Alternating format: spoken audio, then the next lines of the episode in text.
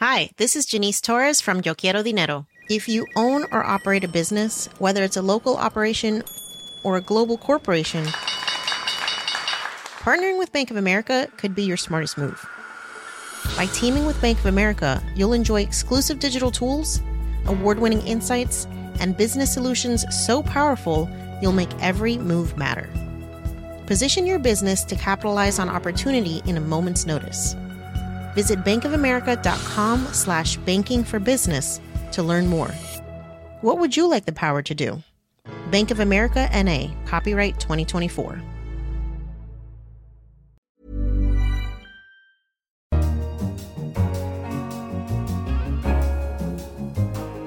Hello, and thanks for downloading Babbage from The Economist, our weekly look at science and technology. I'm Jason Palmer, an editor of our daily briefing app, Espresso. Coming up on today's show, a new generation of surgical robots is about to enter the operating theater. If you begin to expand the robotic uh, market to microsurgery or uh, thoracic surgery, then it, it can expand uh, really exponentially. And why do some birds have such colorful bodies? you may also be the color of the efficiency of your digestive system. And if, if your digestive system is not real efficient, then you're not going to be as brightly colored as someone who has a very efficient digestive system. But first up, two years ago in Paris, countries around the world agreed to keep global temperatures to well below 2 degrees compared with those of the pre industrial era. But many models that could lead to that goal assume not just that emissions of greenhouse gases from human activity must drop, and sharply, but also that some carbon dioxide already in the atmosphere must be sucked out, something scientists call negative emissions. Many of these models assume large scale implementation of the idea in the latter half of the century but very few of them are actually being pursued now, and fewer still on a commercial basis. One of them is Climeworks, a firm trying to make a business out of sequestering carbon. At last week's Web Summit conference in Lisbon, our environment correspondent Jan Piotrowski spoke to Christoph Gebald, the company's co founder, to find out a little more about what the company is doing. So, beginning of October, we started operation of a plant in Iceland uh, next to Hellisheidi geothermal power plant. At this power plant, we receive low carbon geothermal heat in order to drive our technology, and we find an excellent place to store the CO2. We are taking CO2 from the air and dissolve the CO2 in water. The water is brought underground, and underground, the CO2 contained in the water reacts with minerals to eventually turn into stone. So we're literally turning atmospheric CO2 into stone in a very safe way are able to permanently remove CO2 from the air. So you said that this is a demonstration project. I, I think that the, the, figure that you mentioned is that 100 tons um, have been sequestered in this way so far, uh, which is a, a, a, nice start. But how much CO2 could be stored in the sort of rock, I believe it's basalt, on which Iceland lies? So I've heard of estimations that Iceland would offer storage potential in basalt of in the range of gigatons. Is that is that in total or is that per year? Um, no, that's a total capacity. Okay. And our next step is to scale up our operations. So currently we are working on scaling our um, CO2 capture business in Iceland to in the range of 3,000 to 5,000 tons annually, and yeah. we are just about to find pioneering customers for this atmospheric CO2 reduction. Could you tell us a little bit about how the technology works for capturing the way the machines capture CO2 from air is based on the following principle. We all learned in maybe primary or high school that bases and acids react with each other. So CO2 in the air is an acid. What we did is we built a base, so to say. So we developed a filter material which has basic properties, and once it sees the acid CO2 in the air, it captures or absorbs this CO2 on its surface. Uh, the material does this until it's saturated with CO2, which happens after a couple of hours. And in the second step, we need to heat this filter to 100 degrees Celsius and in such release the CO2 again to the gas phase. And that's why you need the low carbon energy in order to actually make this sort of carbon neutral for the current commercial uses or carbon negative for, for the sequestration uses because heating of the chemicals requires energy. So 90% of our energy consumption is met by low carbon heat, which is again, it's it's a very important advantage of our technology. It's much better using heat than using, for example, solely electricity. Like heat at 100 degrees Celsius is available, is low cost, and that's very important for, for our operation. Thank you, Christoph. Thank you, Jan. Jan now joins me on the line from the COP23 climate conference in, in Germany. Jan, you've been writing this week about the need for governments to, to plow more funding into this sort of research. I'm interested to know if it's a, a, hot topic of discussion at the climate talks. The short answer is not really.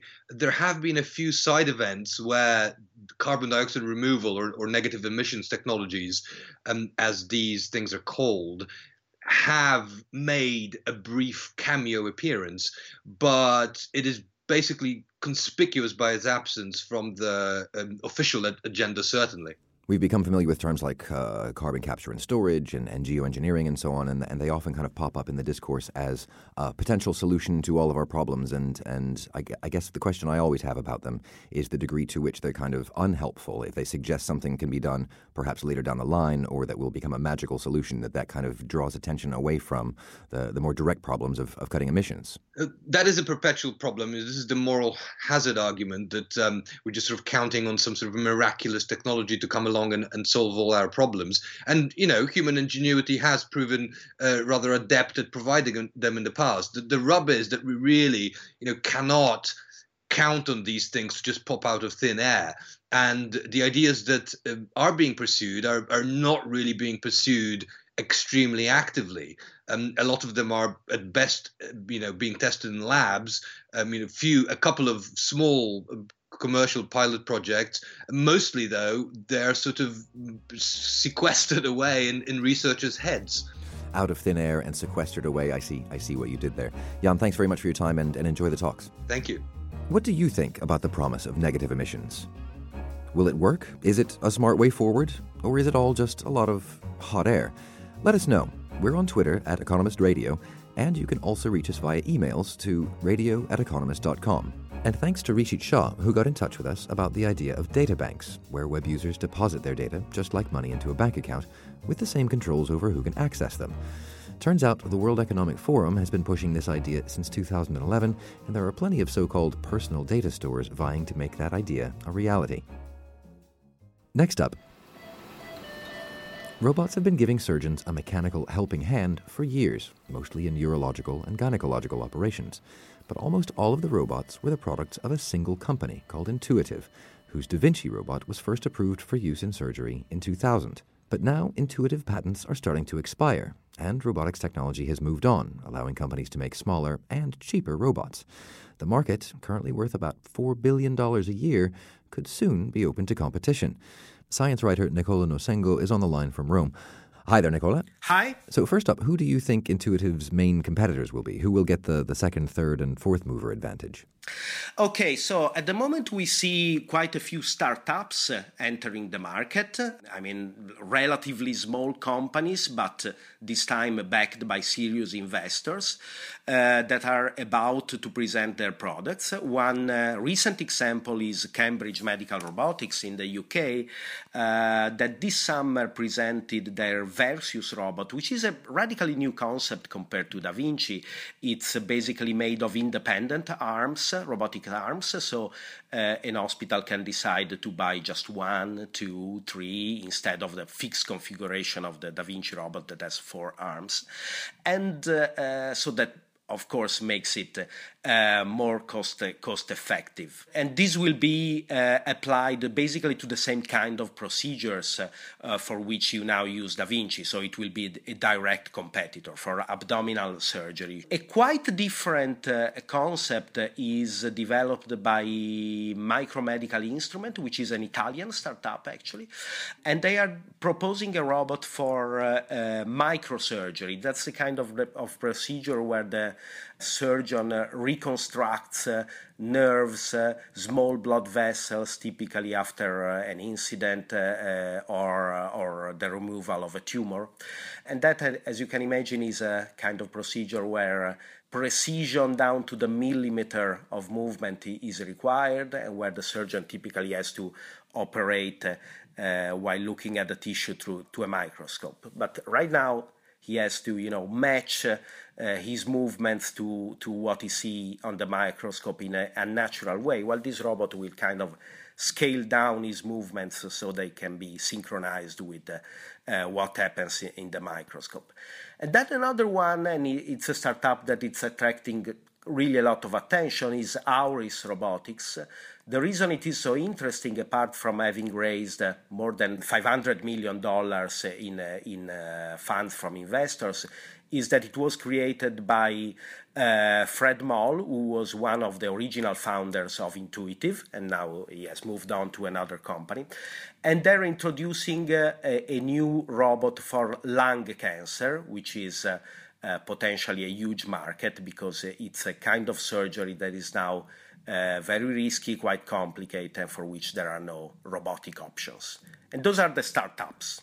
Right, so it's not just a matter of uh, expanding the market in terms of availability to more facilities, but also expanding the, the sort of treatment that can be given. It sounds like exciting stuff. Absolutely, absolutely. The Da Vinci is now, it's a remarkable, I mean, uh, success story, but it's used for a relatively short list of procedures. But if you begin to expand the robotic uh, market to microsurgery, as I said, or uh, thoracic surgery, then it, it can expand uh, really exponentially.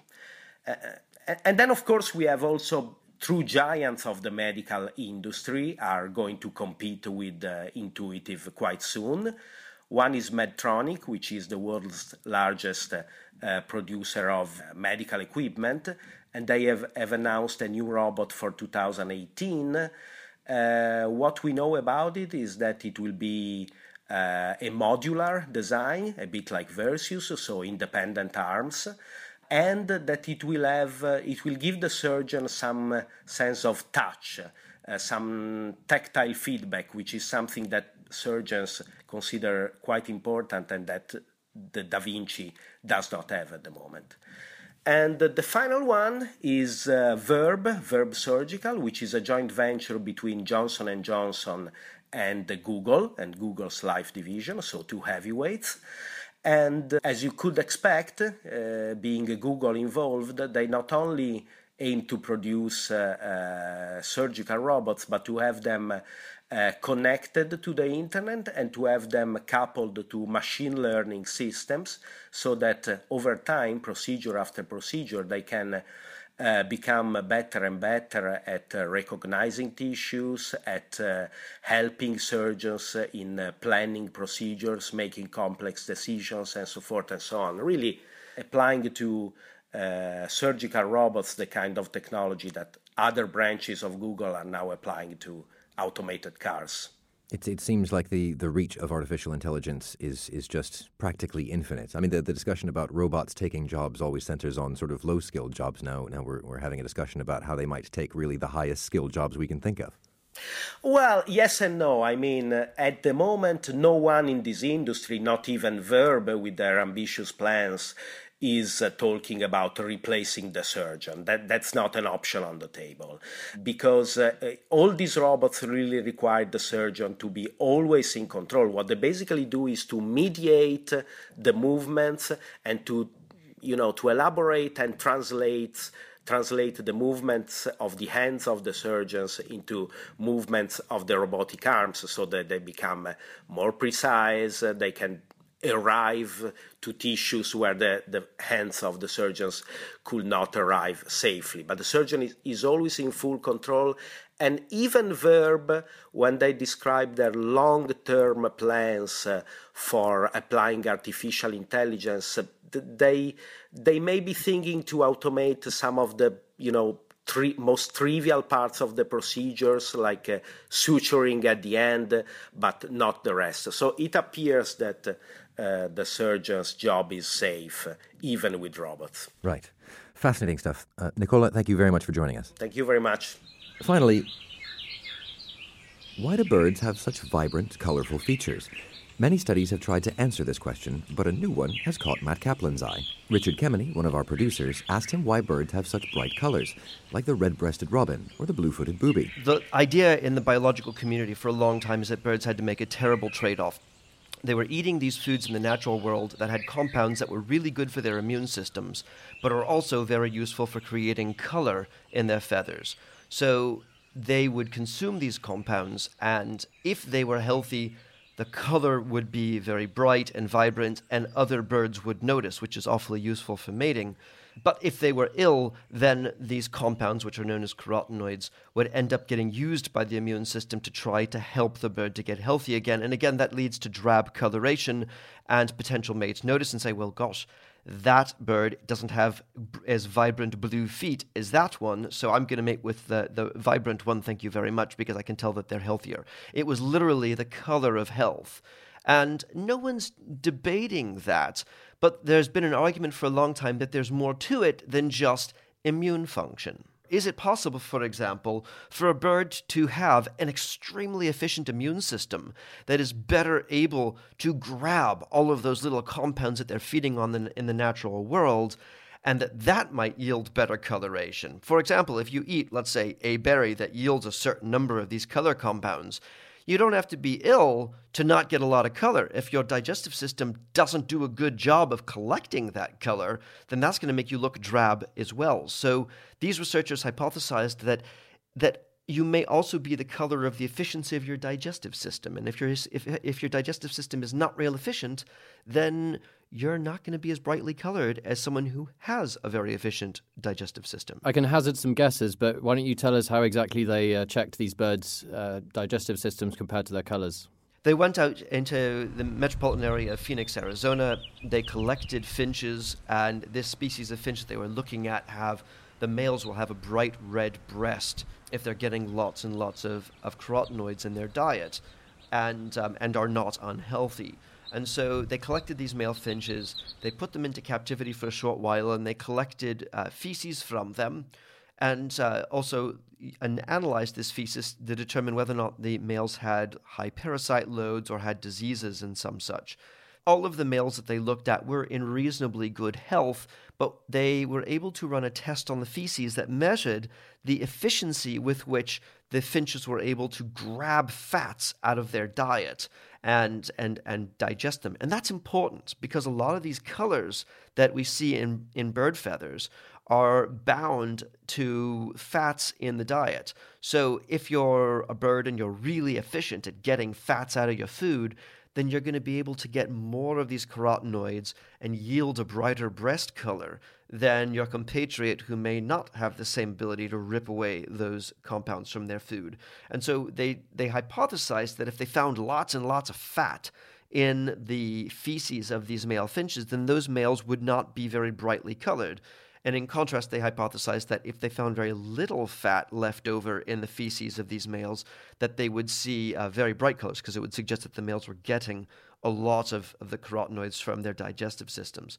And, and this was absolutely the case. So, brighter birds mean that they're more efficient eaters. So, what can we hope to take from this in a, in a practical sense? Uh, do researchers hope to use this just to spot healthy or unhealthy birds, or can it teach us something more fundamental about uh, bird biology and, and mate choices? Well, it certainly says something very interesting about the mating behavior and the immunology of birds.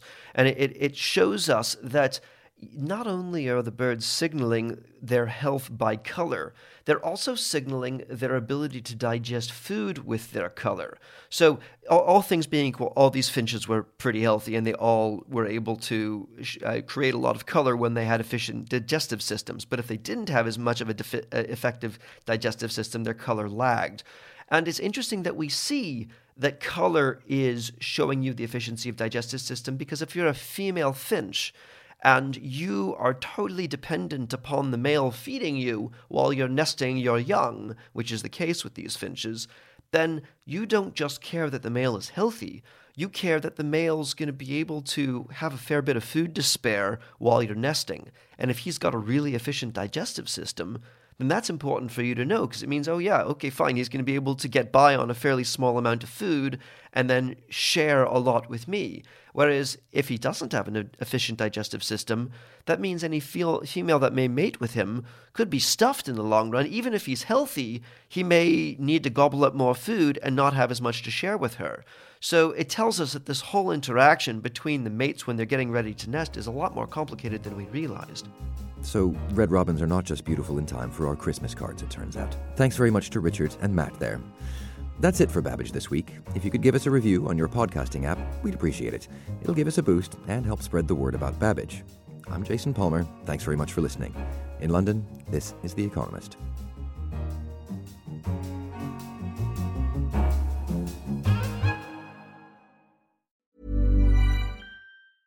Cool fact a crocodile can't stick out its tongue. Also, you can get health insurance for a month or just under a year in some states. United Healthcare short term insurance plans, underwritten by Golden Rule Insurance Company, offer flexible, budget friendly coverage for you. Learn more at uh1.com.